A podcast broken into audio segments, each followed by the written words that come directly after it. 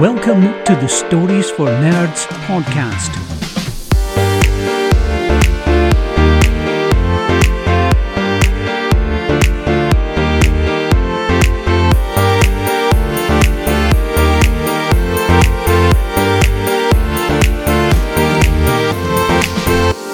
And now, with another epic episode, here are your hosts for SFN. Hey, everybody! Welcome to episode 7.8 of the Stories for Nerds podcast, the show featuring a group of sci fi and fantasy authors who not only love to discuss the latest adventures in books, TV, film, video games, anime, and all other forms of nerdy entertainment, but they also read and collaborate st- on stories as well. And I have the pleasure of being here with Scott Parkin Howdy. and Raphael M. Jordan. What is up, everyone? Thank you for that lovely introduction, Abby. Suck it, Eric Johnson, if you're listening to this. That's how you do it. Okay, so, I mean, I'm just a little biased. Don't tell anyone, but I like you a little more, that's all. Uh, I mean, that guy, that other guy who, who shows up on the show every once in a while, I mean, you know, we've only been friends since freshman year of college and everything, but huh, totally overrated. What can I Oh, say? Since last year, huh? Oh yeah, right. but welcome to the show, everyone. And if you have been listening for the duration of the show, or if this is your first time, you will know that this is going to be the second instance of our story by nerd segment where we do collaborations with short stories where one of the authors uh, picks up with the start and then we follow up a month from now with a middle, and then the other author gives us a solid conclusion. So I am at the helm this time, and we are going to be starting a new sci fi story. But before we get to that, we always like to get some updates on the personal projects of the authors on the panel. So starting with you, Miss Goldsmith, what have you been up to on the running front of things since our last meetup? Honestly, not a whole lot. I think I'm up to chapter 16 on my new work in progress. Um, but I've also went back and I've- did. I'm doing a little bit of revising on Torth because um, I'm going to blame it on chemotherapy. Oh, Yeah, that's right. prioritizing your health. Oh my gosh, with the thought of that. Yeah, like the thing is, I post every Saturday. I post my my serial, my ongoing serial, once per week, and I see that I have a few chapters that are going to need some heavy editing coming up. Yeah. And like you know, anyway, so yeah, chemotherapy goes in cycles, and I might not be feeling it in a couple weeks, so I better get the ball rolling now. Eh, well, don't overdo it, whatever the case. Yeah. And how about you, Mr. Parkin? What you been up to on the running front of things? You know, I have been a complete and total slug and have written a great deal of uh, memoir and blog, but no fiction in the last couple of weeks. So, What's the memoir about? Is it I'm your just- memoir? okay, memoir, um, blog, and more blog, personal blog, generic blog. So, Are we going to publicize it? no, no, no, no. He's like, oh no. uh." Wait a minute, hold on now. Who- A Who blog would is like to a read book. about me? I mean, come on. I, I, if you say so, I figured it'd be interesting. Well, there are stories to be told, but probably not during the majority during the uh, public portion of the podcast. All right, all right, fair enough. Doesn't blog like isn't it like board log or Um, weblog specifically, but yeah. Um, so I don't blog per se. I just I, I write stuff, uh, post some of it on Facebook. I am trying to produce a, uh, uh, spin up my own website with you know three or four different blogs: one for woodworking, one for uh, for writing, one for uh, generic nerdiness. Yeah. Um, nice? but haven't quite got that uh, all spun up yet. So Okay. I mean, that sounds really cool, though. I mean, hopefully something comes out of it. So, so you said uh, woodwork, writing, and just typical nerdiness. I mean, shoot, sorry. that sounds good. okay, note to self. That was at ten twenty. no, shoot, that sounds really awesome, though, man. you know, it's fun. I'm you know. We've talked about that before, right? I can't not write, but I often don't write I often write nonfiction as opposed to fiction. Mhm. Um, and much of what I write is nonfiction ends up being written and then either cast into the ether for, you know, nine people to read, or I write it for my own benefit and then either delete it or, or Of course. you know, just save it locally and don't worry about it. So Yeah. Very cool, man. That's what's up, dude. Well, and then on my end, uh, well, like I said, I am working. Uh, I I'm doing the start of this short story, so that's where I did uh, most of my focus on the creative aspect of writing.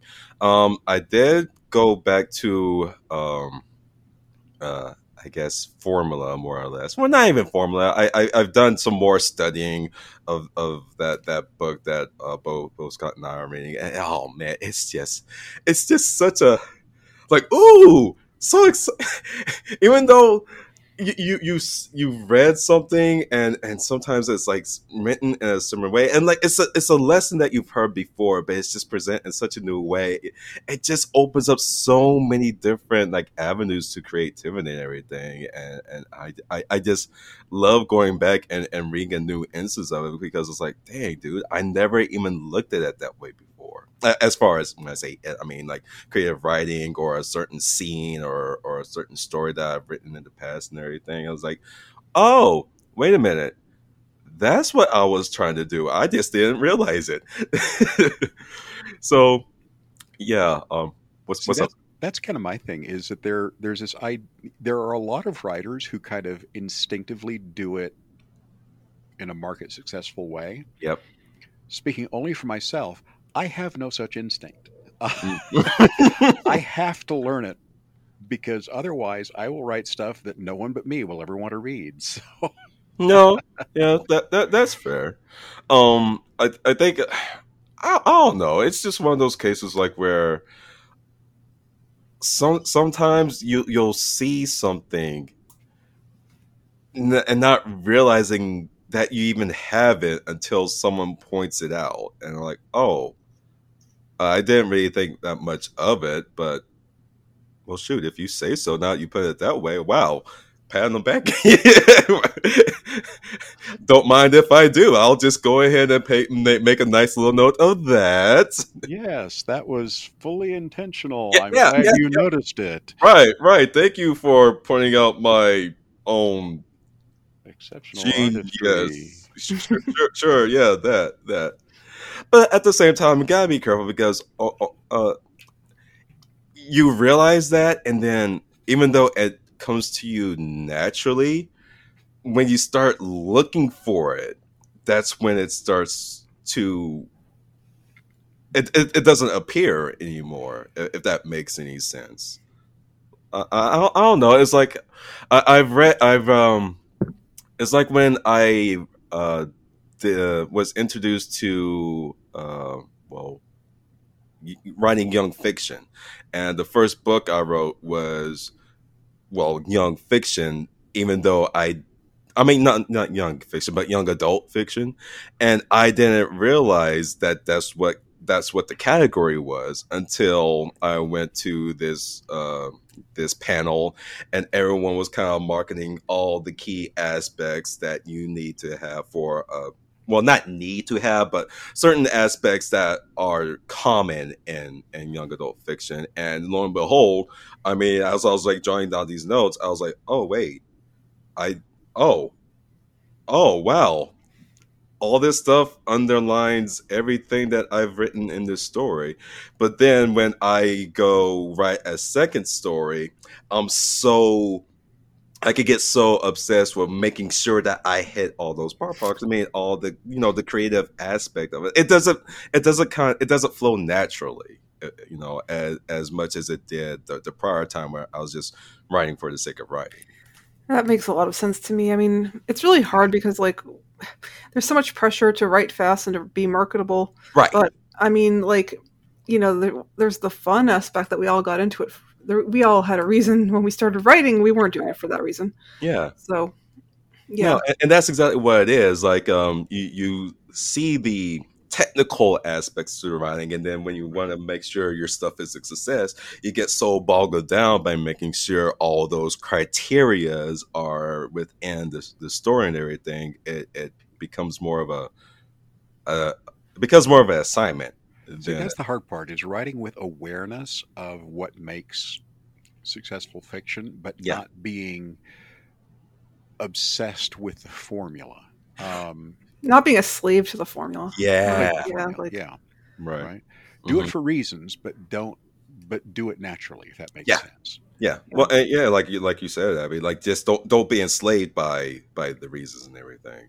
Ju- Just just do it for the sake of the writing. Don't do it for the sake of like well, the checklist and everything. Because I mean, I think we spoke on this before. I mean, readers can pick up on that. It's it's and and we've seen this uh aspect in a lot of of uh what's going on in Hollywood now. I think that's why like a lot of films are starting to feel really bland and everything because we we we we've been ex- not exposed, but we've been given so many stories of, with similar aspects, and there's really no substance behind them to the point where it's just like, oh, okay, well, we know where this is going.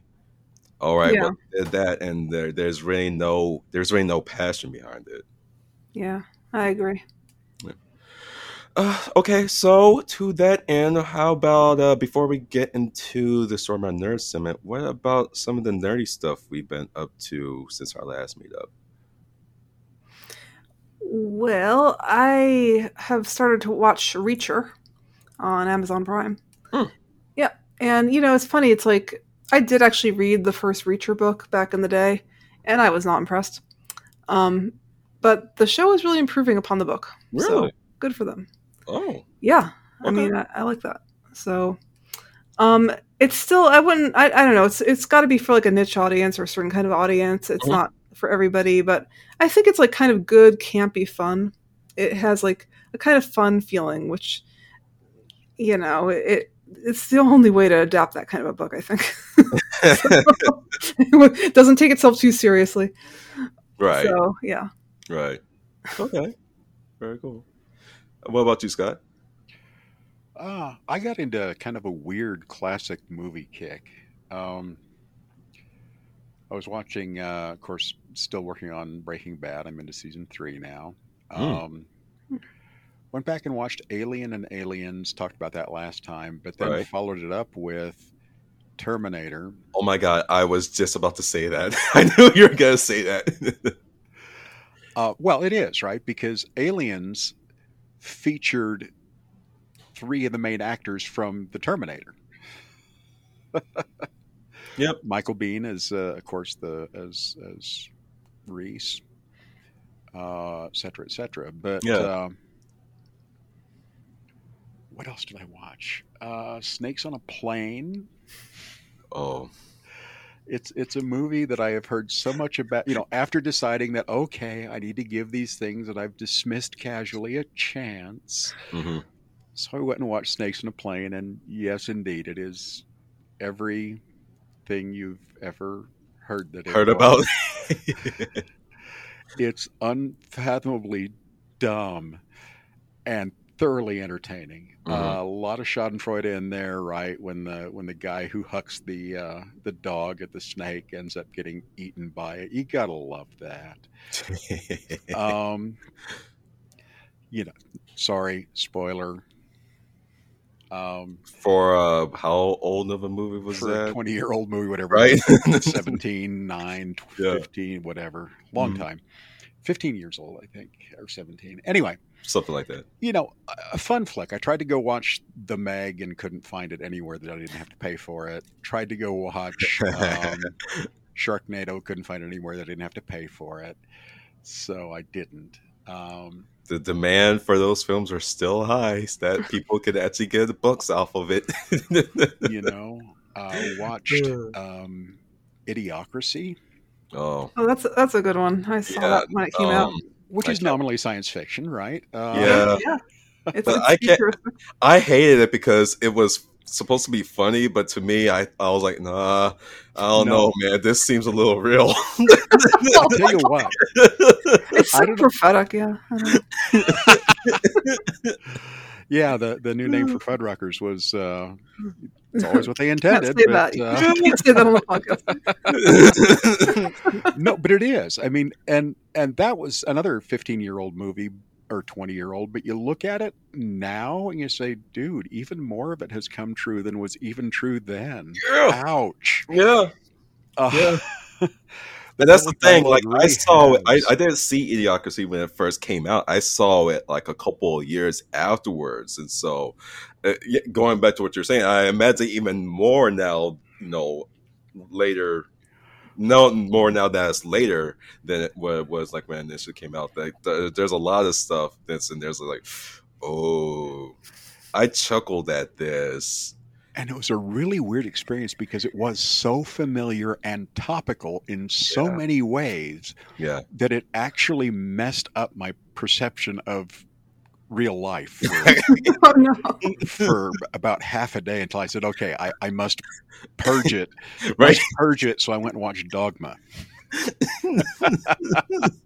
Wow. You know, it's weird. That movie crossed my mind for the first time in 20 years the other day, and I didn't know why. Really? Yeah. Idiocracy? No, Dogma. Dogma. Oh, Yeah. You know, it's one of those things where I I watched it many years ago, back when I had a bit of a stick. Uh, well, anyway, was less open to certain ideas than I am now, Ah, ah, ah. and, and I managed to let myself be offended by something that was just fun. Golly gee willikers, Batman! That thing was fun, and I watched it this time, and and my stick hath been diminished. Right. There you and go. I'm, I'm, I won't say it's gone, but you know, It's temporary. um, it's so it's such a fun flick, and and it really does. Um, I uh, I understand, especially if you're Catholic, that it can be really, on the nose. um, yeah. Hmm. I'm not Catholic, so I was able to look at it with a certain dispassionate amusement.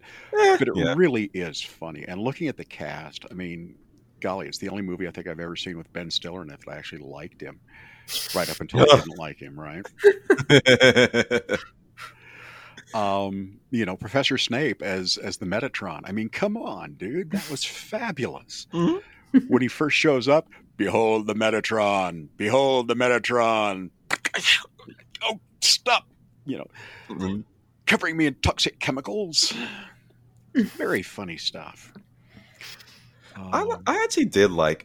I, I, I'm I'm with you when it comes to Ben Stiller. I mean, it's a ter- it, his humor is a certain type of humor, and, it it, just doesn't really cater to me specifically. So the films that really stuck out to me are a little more limited by comparison to other people who enjoy like comedy films. Because I think I said it before. When it comes to comedy, I need to be like laughing so hard that it hurts type of funny. And, and, and it's not like a stupid humor in which a lot of i think a lot of comedians do is just kind of stupid. Humor it's like no it's not it's not stupid funny it's just stupid. But there was um tropic thunder for me was an absolute masterpiece. I think it's so underrated. I think it's one of the best comedy films that was ever created, and Ben Stiller was in there. There were some cameos in there that I cannot believe. But it, this was like it came out right when Robert Downey Jr. was starting to come back into the mainstream and thing because like Iron Man had just came out, and so he had some more opportunities that opened up to him, and so everyone was like, "Wait." Robert Downey Jr. is doing this. Wait, J- Jack Black is in here too. It was absolutely, it, it was so freaking funny. But I, that's probably like the only Ben Stiller movie on there that I can legitimately say is like funny. I mean, I, hey, and not, and not to bash anyone who enjoys him and everything, but not by not by all No. means, but it's just but different people respond to different types of humor, and I'm not a big fan of Ben Stiller's style of, of humor so far. Right? yeah, I haven't seen. Uh, well, anyway, different issue. yeah, Uh, yeah. I thought it, I thought it was absolutely fantastic, and I would highly recommend it. In fact, I'm going to buy my own copy because Okay. I enjoyed it that much. But uh, but and then uh, I watched uh, started watching an anime called uh, uh, Thermae Romae Novae. They Uh-huh. pronounce it Termai, which is not the way it's pronounced, but that's Right. okay. Um, which is basically a weird. It's one of those educational enthusiast type shows where it's about a person who's enthusing about open about bathhouses told from the point of view of an ancient roman bathhouse architect Oh, that anime. who goes through time and to japan and blah blah blah blah blah and discovers all of these different ways that baths have been built Mhm. and and whatnot over the years It's very, very niche. yes, very niche very niche. and, and it's one of those things where I'm not generally a fan of that type of show, right? Because if you're not into that thing, you can see the enthusiasm of the of the artist, Mhm. but you just can't resonate with it. And that's a little Right. bit how I am with with you know. I watched one recently uh, called Blue Period that was about artists, and I actually was drawn into that one deeply. Um, this one, not so much so far, but it has its moments. It's entertaining, sure. Why not? So anyway, Okay. um, watched a couple other movies. They're not coming to mind at the moment. So if I remember, pick a Right. right. I'll mention it later. Okay. All right, all right. Um, on my end, um, and sorry, I might have to go on a bit of a tangent here for a second. Um, um, I watched the, and by the time you guys get this episode, it'll be Friday. But uh, so I watched the fourth episode of Halo because the fifth one hasn't come out by the time of this. Um, I think I might be done, guys. It's that good, huh? Um. Yeah. Yeah. Oh boy, let me tell you, it was the thing where like when, okay, and granted, remember, the conversation that I had two weeks ago was a little different from this one because I was still I was like, okay, there, I see some problems with it, but what they have so far, I'm still, I'm still in, but. Each and every episode that has happened, and it comes out every week, I have liked the show a little bit less because with each and every episode it feels less and less and less like halo. Um the very the the the, the opening episode was just it, it, was it was su- such a positive it had so much potential so much to such a good start.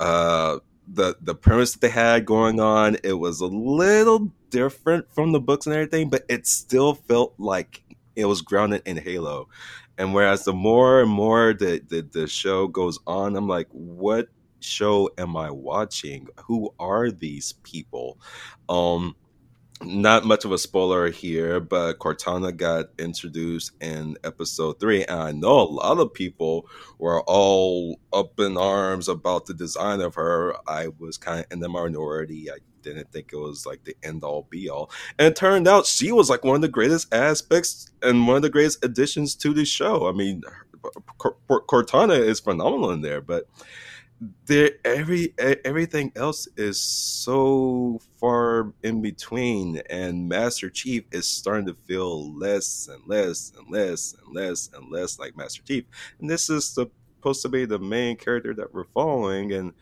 uh, i'm just like i i I'm, I'm not feeling this and what made me realize that i was probably done was when i watched the last episode i started to critique it and analyze it from a storyteller's perspective. So I was looking at the pacing, I was looking at the structure of scenes, I was looking at the character development. When I go in to watch a show or a movie or any other form of entertainment, I should be turning off my critique mind. I should be so enveloped by the story that's happening. I don't I don't I don't have to put my writer's hat on. Whereas, like with the fourth episode, there's so many fundamental flaws to storytelling that are going on. I I just couldn't shake it off. So it wasn't only the fact that the Halo aspect was missing; it was just fundamental storytelling that was really flawed. Like there's a character story arc that's going on, like uh, this hu- this human calling this girl who was originally kind of interacting with Chief, but no longer is, and now she's going off to kind of rally up this um, rebellion for her for her that her dad has started. When we're like, wait a minute, um, why are you so obsessed with this rebellion from this one guy when some aliens just invaded your world and killed your father? Shouldn't you be more like, um, wait a minute, you mean this whole military propaganda that we thought the UNC was talking about is actually real? Maybe I should put more attention to that. But that's just one example. There's so many other things and that are going on with the show. Um, if you're still enjoying it, listeners, uh, and it's still like it, I mean, God bless you, more power to you. But uh, I'm glad you're enjoying it. But I, I think, I, I, I think it's time that we part ways with, with Halo, especially when a movie, live action movie adaptation like Sonic the Hedgehog 2 comes out. Proper segue. Thank you very much. I watched. One of my sons watched and loved. By the way, yes, yes, and I agree with them. Um, there was a part in there where I kind of just had an body experience when I was like, "Oh my god, I cannot believe I'm actually watching this," because because I'm a die I'm a diehard Sonic fan. I I grew up with like the Sega Genesis and the Saturday M Warren cartoons and even the comics. I mean, I was I was a that that was my childhood basically. So to see like th- this icon like come into like live action especially video game live action where video game to film adaptations have been very very hit and miss more often miss than anything else but they actually pulled it off and the thing is um while halo took some crea- creative freedoms sonic the hedgehog 2 did the same thing. It's not going beat for beat off of like what happened in the video games, but it's still told a good story. So, I mean, Writing matters. Writing, yeah, writing freaking matters. And it wasn't like again, it was one of those cases where they really weren't reinventing the wheel, but I mean, what they did, they did very well, and I was invested in it, and that's all that really matters at the end of the day. It was a good story. And even if you omitted the Sonic the Hedgehog element of it, there was still a good story. And I think that's I think that says a lot. Which getting back to the whole save the cat thing is kind of the point they're making there. Yeah. Is look, stories can't all be absolutely sparkling and unique. Right. We rehash familiar structures over and over again. Just understand how and why. One hundred percent. Um, One hundred percent. Yeah. And with them, they could you could tell there's like, well, they they they knew the what I like to call basic writing one on creative writing one on one, but they knew what the purpose of it was was for. They knew what those a- aspects to solid, you know, basic storytelling is, and they they they they respected it. And then there were the aspects where they threw in some Easter eggs for the fans like us, and it wasn't kind of just tossed in there just to be like, oh, okay, mark out the list. You, it came from a sense of like passion and, and understanding and appreciation of, of the franchise and everything. And I, again, just by comparison to this and what's being seen in the Halo, it it's it, it, it's such a completely different criteria. So to that end, uh, if you haven't seen Sonic the Hedgehog 2, I definitely recommend it. It's a very solid movie. Uh, I give it a solid 7 out of 10. But for it being a Sonic the Hedgehog movie, I think a 7 out of 10 kind of makes it a 10 out of 10 in all retrospect. So yeah. I mean, my, my my my fanboy bias in there and everything aside. But um, how about we get into some nerdy news where we offer some sci-fi and fantasy book recommendations along with updates in nerd culture. So, first book recommendation that we have, give me a second as I go through my notes. Where is it? We got Shards of Earth. Okay, Link, open up, please. No? It's funny, like people in Fantasy Faction group on Facebook were just talking about this. So Of Shards of Earth? Yeah, it's weird. Yeah, it's just like resonance or something. Oh, it, it did just come out recently, so maybe that's why. But Hmm. um, Coincidence? Maybe. but yes, this is from Adrian. Can you pronounce that last name? I just call him Tchaikovsky. Yeah, what she said. Okay. I mean, hopefully, I'm saying that right. I was about to say thanks, that's close enough. Okay. The war is over. Its heroes forgotten until one chance discovery. Idris has neither aged nor slept since they remade him in the war. And one of humanity's heroes now scrapes by on a freelance salvage vessel to avoid the attention of greater powers. After Earth was destroyed, mankind created a fighting elite to save their species, enhance humans such as Idris. Or is it Idris? Sorry, Idris. Oops, I should have known better. Idris Elba, my bad. In the silence of space, they could communicate mind to mind with the enemy. Then their alien aggressors, the architects, simply disappeared, and Idris and his kind became obsolete. Now, 50 years later, Idris and his crew have discovered something strange abandoned in space. It's clearly the work of the architects, but are they returning? And if so, why? Hunted by gangsters, cults, and governments, Idris and his crew race across the galaxy hunting for answers. For they now possess something of incalculable value that many would kill to obtain. Once again, this is Shards of Earth by author Adrian. Tchaikovsky. Thank you. And this is available on Amazon and Kobo. Okay. And next book recommendation that we have is Frost on the Grasslands. Okay. And this is from author A.B. Channing. It's not supposed to snow in the South Forest, but the weather in the second emptiest corner of Shella is not the only thing behaving strangely.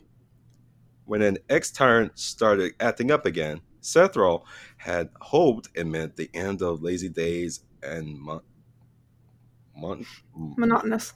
Thank you. Holy crap, Raphael. Monotonous lengthening winters. Well, it, does, it is a kind of crappy word. Yeah, right. I mean, I've heard it. I mean, I've heard it so many times in my life, but I think that's honestly not the first time I've ever seen it. she is starting to regret what she wished for. Winter, the mountain air, has settled in the south, forfeiting her migratory habits and taking a renowned interest in a lifestyle she dropped years ago. Just why is a mystery, but then again, most things about her are.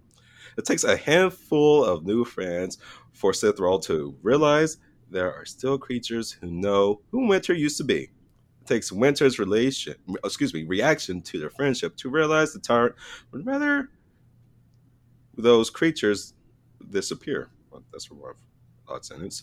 Now the peace of the forest may rest on finding those who can help resemble reassemble the world's past and winters before winter finds them herself.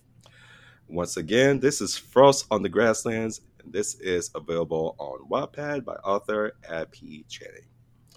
Okay, so in another bit of nerdy news, I think we spoke loosely about there being a Voltron live action live action adaptation a couple of episodes ago, maybe sometime last year. But there has been some updates to it according to the nerdy. Uh, so uh, Amazon is reportedly leading the bidding for the Voltron movie. Now, the film rights to Voltron were supposed to have been selling in March, but appears the bidding war has dragged on and Amazon is now the lead. It was reported last month that bidding war had broken out of the live action film of Voltron, and at the time it was believed that things would wrap up in a matter of days. But over three weeks later, the fight appears to be continuing. So, according to Deadline, Amazon Studios is currently the top contender. Rawson Marshall Thurber of Red Notice fame is attached to direct, and Todd Lieberman and David Hoberman will produce along with Bob Koplar. Now, Ellen Shanman is co-writing the script with Thurber. So, for those unfamiliar with Voltron, it is based on the early 1980s Japanese series Beast King Go Lion. Now, Voltron ran from 1984 to 85 in the US and, and was rebooted by Nicktoon in 2011 and by Netflix in 2016. Oh, really? I didn't know that. Huh. Okay. Well, uh, anyway, live action films have bounced Hollywood previously, but nothing ever made its way to production. Now, uh, Scott, I know you're familiar with uh, Voltron, correct? Yes, yes, I am. Oh. And um, would you equate that? Is that in the same category as? Uh, dang it, dang it! It's on the tip of my tongue. Battle. Battle Caps? Huh? Sorry, go ahead. Was a battle? What? What did you say? Sorry, He I was said thinking. ba- I said, said Battle, Battle Cats, but I was thinking of something else. No, not Battle Cats. Uh, it was called. It was called Macross Plus here in the Oh, states. right. Um, Robotech. Robotech, yeah. Yeah. Oh my, yeah, my first boyfriend was obsessed with that one. Sorry. And no, I'm sorry, I'm joking. Sorry. Go, go on, go on. you say you say as if that was a problem, Abby. I don't know. No, no, no. No, no, no. I'm, I'm judgmental of the boyfriend, not the not Robotech. Thank and you. they're, they're all mixed in together, and it's hard. yes, to yes, separate yes. the Yeah, yeah, yeah. no, uh, yeah. spe- I mean, Robotech was one of those things that was really good when it first aired, right. but if you go back and try to watch it again, Yes. it does not age yes. well. Yes. I will Yeah. that. I mean, I'm just not into anime in general, but uh, yeah, like like he did try to get me into it, and I was like, no. Right. I can Yeah. understand that. I, I remember seeing it a couple episodes of it when I was a little kid, and I was like so excited one time, like when I saw it like re-airing, and I was like so hyped to go and watch it, and I was like, ooh, yeah, ooh, yeah, ooh, yeah, yeah. Ouch. Some things are better left in nostalgia. And the idea of Voltron is is really good, and there were Mhm. a lot of of similar products that were spun out in Japan. Uh, you know, a series that I happen to love called Guard. Um, you know, it can work, so it'll be really intriguing to see how they pull it off. Yeah, Uh, yeah, yeah, absolutely, for certain. Okay, and and another bit of learning news, since we're on the subject of video games, um, seems like Hollywood is starting to get the fever for video game to film adaptation, and they apparently don't know where to stop because apparently Jason Momoa of Game of Thrones and uh, Aquaman and and freaking Dune fame, he's in the final talks to star in a Minecraft movie. Big IP, and he likes big IPs. I mean, Well, mm, but you're right. That's crazy. I get that he's got a weird sense of humor, but dude, come on. yeah, yeah, yeah, yeah. So, um, I mean, Well, like, is he gonna? Are they gonna like 3D animate this with like blocky characters, I or this is I live action? I have no idea. I have no Okay. idea. Maybe, maybe he's maybe he's just going to be voice acting. I I don't know. That would be cool. I have no idea how this is supposed to work.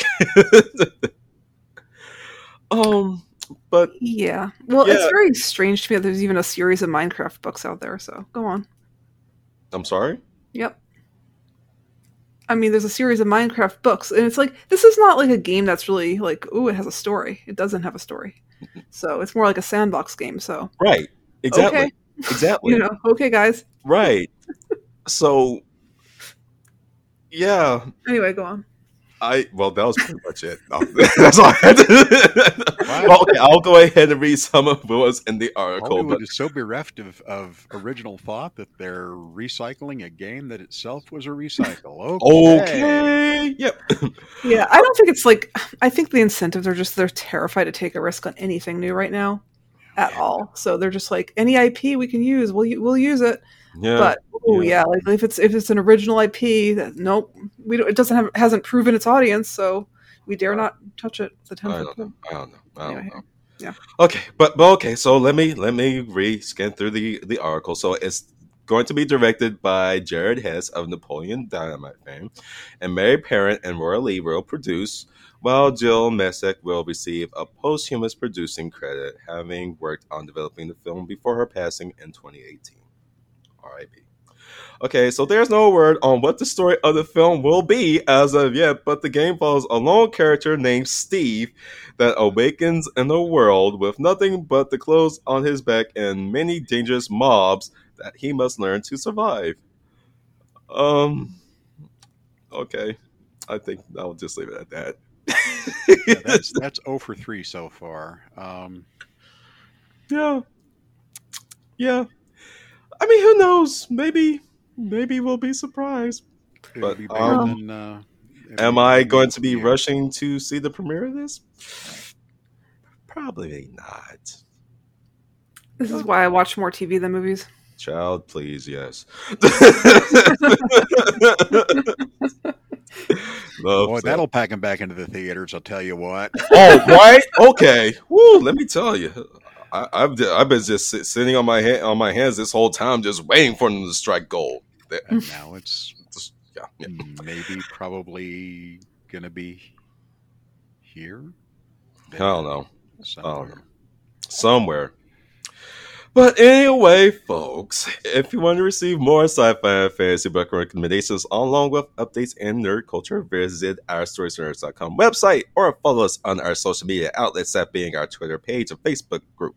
And if you really want to dive into the SFN community, join our free newsletter where you'll get access to exclusive features like free short stories or excerpts from our featured storytellers of the past.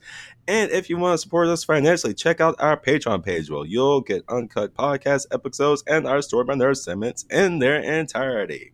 Speaking of Story by we have arrived to the most recent one. So, like I said, as I try to open up this document on my phone, because the Word document is on my other laptop. Oh, yeah. Uh, really well playing there, Raphael. so, uh, like I said, this is going to be a sci-fi short story since the previous one was a fantasy, and I have the premise of this one being called "The Visit." So, please document, open up. Thank you very much. The final visit. What did I say? You said the visit. Dang it! I can't even get my title right. Thank you, Abby. Yes, it is called The Final Visit. If there is one thing Mara hated about humans, and yes, there was plenty, was the way they acted as if they were the best, as, ooh, excuse me, as if they were the most pleasant creatures to have ever graced the universe. Of course, part of their courtesy was a part due to the perceived threat of the Empire destroying the home these simpletons dubbed as Earth. But it'd be nice if they'd just be real for once. Two official evaluations in, and humanity had yet to impress the Roundar people. And now his father had asked him to pay the Earth folk their third and final visit before their fate was decided. As tedious as the process was, Mar understood the importance of the assessment. It was the United Empire's responsibility to ensure developing worlds like Earth that threaten the well being of other established nations within the Union upon garnering the ability to leave their local star system. This truth was more so for the Relandar, since they were the ones who originally found the Empire eons ago. Mart checked outside his window when the shuttle jerked upon entering Earth's atmosphere. Impressive. His father had told him the planet's gravity was quite strong compared to many of the other occupied worlds they had evaluated prior. These were strong people, physically, mentally, and worse, militarily. This civilization had progressed on the wings of constant conflict, much like the Teratosians in Cluster 127. As far as the previous two visits could tell, there weren't any signs of that method to human progress altering upon venturing across the stars. By calculations, Earth would be spacefaring regulars within the next century. So the matter was simple. Either humans proved they could change their ways for the better of galactic civilization, or the Empire would vaporize them now before they made themselves a greater threat. Up to this point, our Earth had been greeted by the highest members of the hive, like Mart's father. And now, as tradition would have it, an up and coming member had to perform their own evaluation. A rite of passage, so it seemed. Lucky him. My lord, the pilot told Mar, we'll be landing soon. Our honor guard is already stationed at the rendezvous. Let's make this quick then, Mar said. The days on this planet are dreadfully long, so I'd rather not make this assignment lengthier than need be. Mar's shuttle arrived at military base moments later. He was quick to get off the ride to stretch his legs and tail. All three had fallen asleep being crept up in the military class vessel. Having him ride co pilot in the Hive's latest fighter vessel was exciting, though if only to show the hairy humans they'd best tread lightly. But one of the major setbacks sacrificed was that of comfort. Twenty of his honor guard personnel bowed their heads in reverence as Mars strode by them, leading a path to Ambassador Kiara Sharma, the same pathetic woman Earth had designated to be their representative when the Empire issued their demands for evaluation. While Sharma towered over him like any other human, she seemed quite average in height upon standing amid the company of her human soldier counterparts. Like his people, females were generally shorter.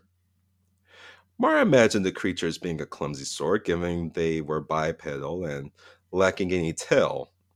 They must have tripped over themselves and one another on a regular basis.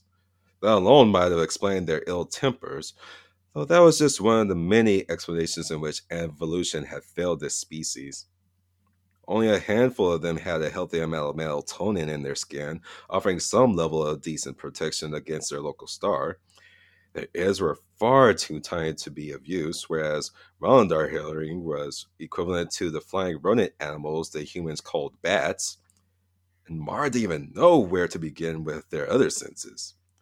The human spectrum for colors was a quarter to what he could perceive, and there wasn't even a point in their having a nose beyond breathing, given theirs could hardly smell anything. Wiping the universe of this funny species was more like a mercy kill than anything else. Ambassador Sharma put on the bravest face she could manage while forcing those dry lips of hers to smile.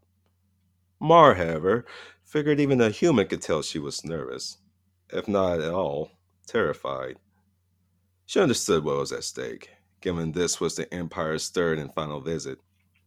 Humanity had failed to prove their worth two times already from previous visits, the first one lasting three days, the second visit being two. The prior one in itself was a courtesy, more or less, given the Empire had made it a rule to offer a civilization three visits before their fate was decided and acted upon. Even so, humanity has sealed its own fate ages ago. Petty wars, a multitude of bizarre prejudices amongst themselves, the flawed feelings had no end. It was nothing beyond a miracle that they survived beyond their so called Cuban Missile Crisis. Perhaps it would have been for the best had that been the end to the story of the human race. Greetings, Lord Mar, Sharma said upon extending a hand. I hope your voyage was a pleasant one. It was decent enough, I suppose. Mar strolled by the woman's hand examining the look of the base. This is far different from the palaces you showed my predecessors last time. Ah, and I uh, see you have your fighter jets out in full display. Is this a desperate attempt to impress us with your military prowess, Ambassador? Actually, sir, it's for your protection, I'm afraid. Oh? Mar placed his hands behind his back and chuckled. Pray tell. Many are on edge about your visit, knowing there will not be another. We have our jets and cruise missiles at the ready in case any governing body takes upon themselves to make a foolish act out of desperation. In other words, Mar said, they're here to ensure my evaluation goes on without any interruptions, yes? How cute. Your security is not necessary, Mrs. Sharma. Our forces in orbit could thwart any threat well before anything you have grounded could get into the air. I see, Sharma said, rubbing her sweaty palms. Well, I understand you wish to make this a shortened visit compared to the other ones, so we don't want to press you for your time. The guide we have assigned to you is also excited to get started. Mars spun around on his heel, his tail tapping the ground impatiently. I was told you'd be giving me the tour. I don't like being led astray, human, and neither do the members of the hive. I should leave this dreadful rock and give my father the go ahead to vaporize this world on that alone. Give me one reason as to why I should change my mind. The woman's face went pale.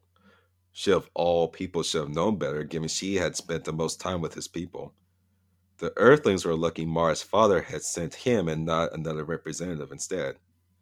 While he enjoyed watching humans squirm, others fancied the thought of watching them burn. The ambassador fiddled with her fingers, seeming to contemplate her next little words with the utmost care. Then she bowed deeply, the way Mar recalled many folk on that one continent did, according to his cousin's visit last time. I, I meant no offense, my lord, Sharma said, her voice shaking. P- please for- forgive any inconvenience this may have caused. Oh, for goodness sake, groveling isn't even worse, Mar insisted. Enough. The Empire has promised you one more day to show why humanity is worth existing, and unlike many of your species, we keep our word.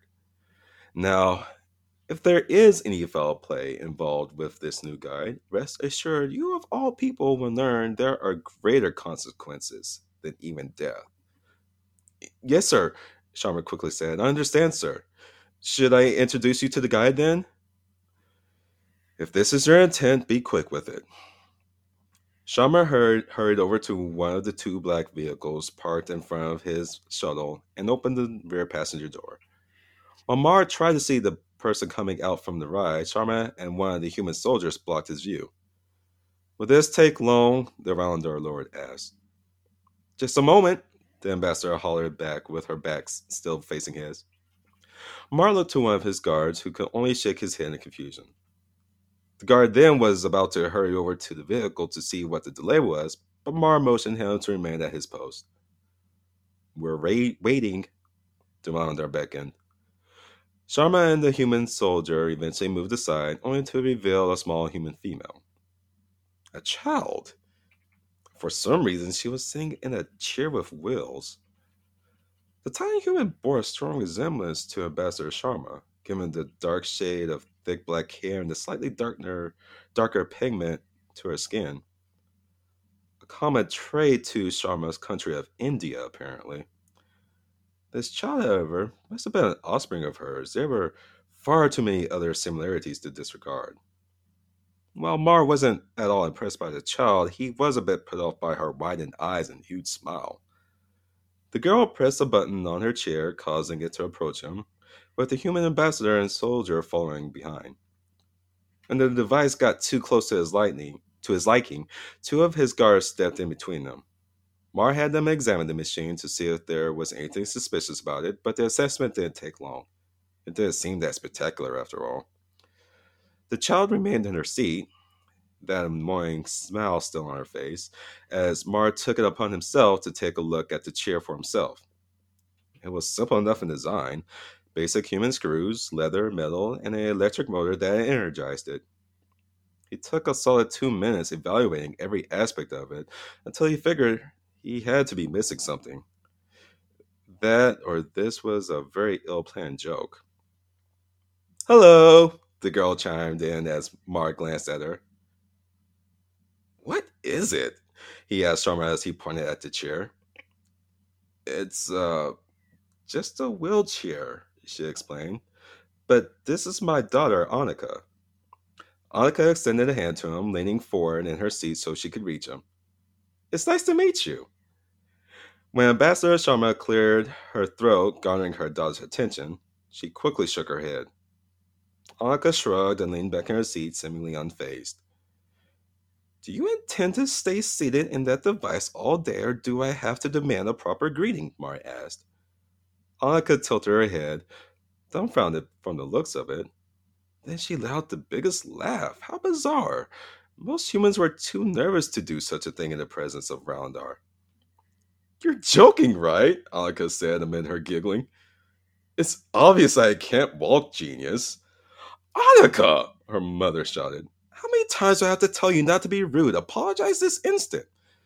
That's enough, Mara told the woman.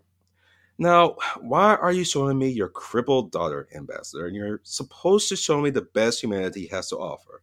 I fail to see how a little human who lacks the capacity to move about her own matches on her own matches the criteria. She is the best I can offer, Sharma said, her tone turning surprisingly bold. If you would just spend a few hours with her, I'm sure you'll understand. Uh huh, Annika chimed in. Mommy let me plan out the entire trip for the day, and she hardly lets me do anything. We're going to have so much fun. Mark glared at the human ambassador, who now smirked with an obnoxious sense of confidence. We'll see, Mar said, eyeing down the woman. and that's the opening to the final visit.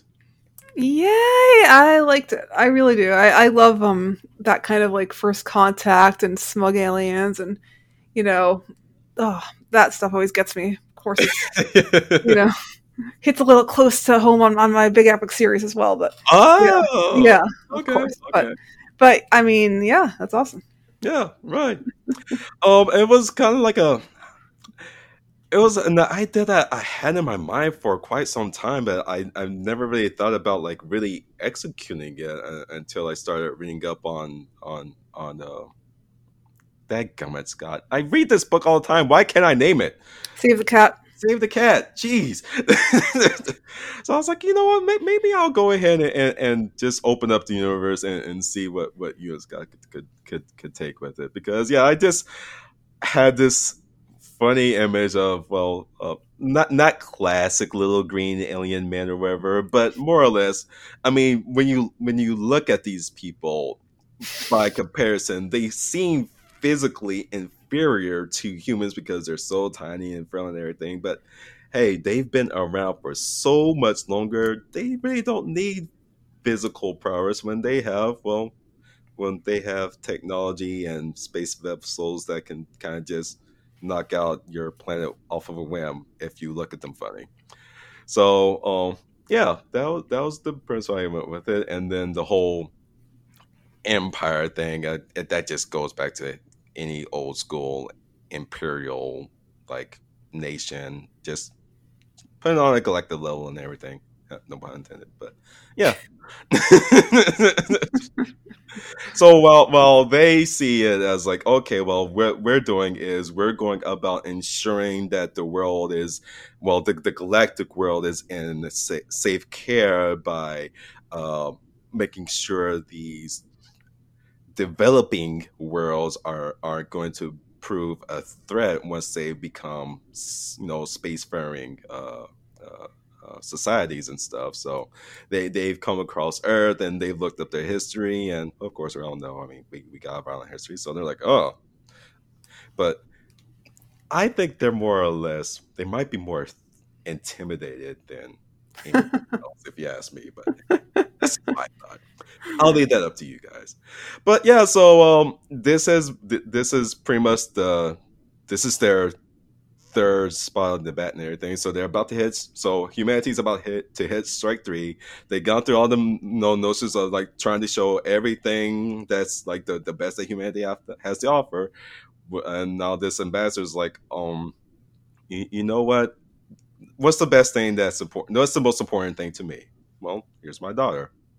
I'll I'll let her have a go at it. So I, I think this is is going to be an interesting thing because like you know you think about like uh, what what were the things that uh, we would show an alien race on first contact if they were threatening us. We they we probably show them our you know our our, our, our governments, our, our, our cultures, maybe some food and our social gatherings and everything. Nothing. I, I I think we'd be so caught up in our civilization we would never even think to show them the you know the simple things like oh, I think it would all be, be decisions by committee. It would probably be like ten committees, like oh yeah, coming up with like the dumbest ideas possible and Oh, like yeah, presenting that. absolutely. Yeah, absolutely and that's one- and that's one of the reasons why um i was quick to Don't look think up. okay well it's like you know what um with a civilization or with an empire like like like these guys they they've they've done this enough to know it's like okay hey we've been through this rodeo before we're not gonna go through this whole committee that you guys have arranged we're going to go and pick our own person that's going to represent you. So this ambassador she's not like a she's not like an official from any government or anything like that. She was actually handpicked from from the Valandar people just because it's like okay you know what um just so you guys don't pull any punches or anything we're just gonna let have like some everyday like person like uh be the representative for you so if your average person quote unquote average person can't do it for us then why would we even want to you know bother talking to any of your governments or whatnot so yeah but I digress. So uh, that was the opening to it. Who is going to Scott? I think you. Is it you? Yeah. Wait. Yes. I don't keep the schedule, so I actually don't know. no, if, I- uh, if memory serves me well, I mean, because usually the the way it always works is, yeah, I if Last I do an you started, uh, Abby went second, so theoretically I should go second this time. But Oh wait, no, hold on. No, it is you. No, you. It is Abby who goes second.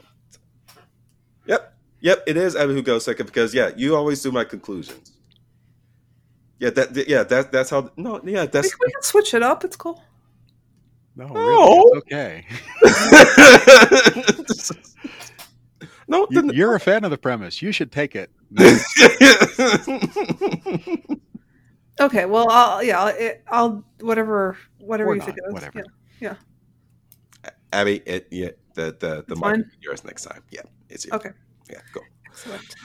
Okay, folks. So to that ends, uh, stay tuned with us a month from now, where we will be doing the second aspect of the final visit. But if you don't want to wait around that long, uh, catch up with us two weeks from now, where we will have our Nerdy Chat episode. But whatever the case, if you like our by Nerd segments along with our Nerdy Chat episodes, be sure to give us a like, heart, thumbs, star. Uh, whatever positive outlet to the source of this podcast whether that is iTunes, Stitcher, Google Play, Spotify, etc., etc. You know, you get the idea. But folks, that's going to do it for this episode of the Search for Nerds podcast. Hey, I'm Raphael Jordan, I'll keep thinking big on a collective level, and this is Scott and Abby signing off.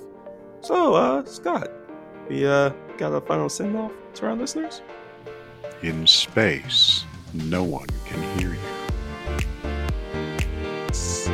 Green. At all. oh, oh, well, yeah. Dang, you know, yeah, that's true. That part of it. Yeah. It's kind of redundant Space. space, no, no It one is. can you do It anything at is. all. Right, It right. totally is. Oh my word, that's so true.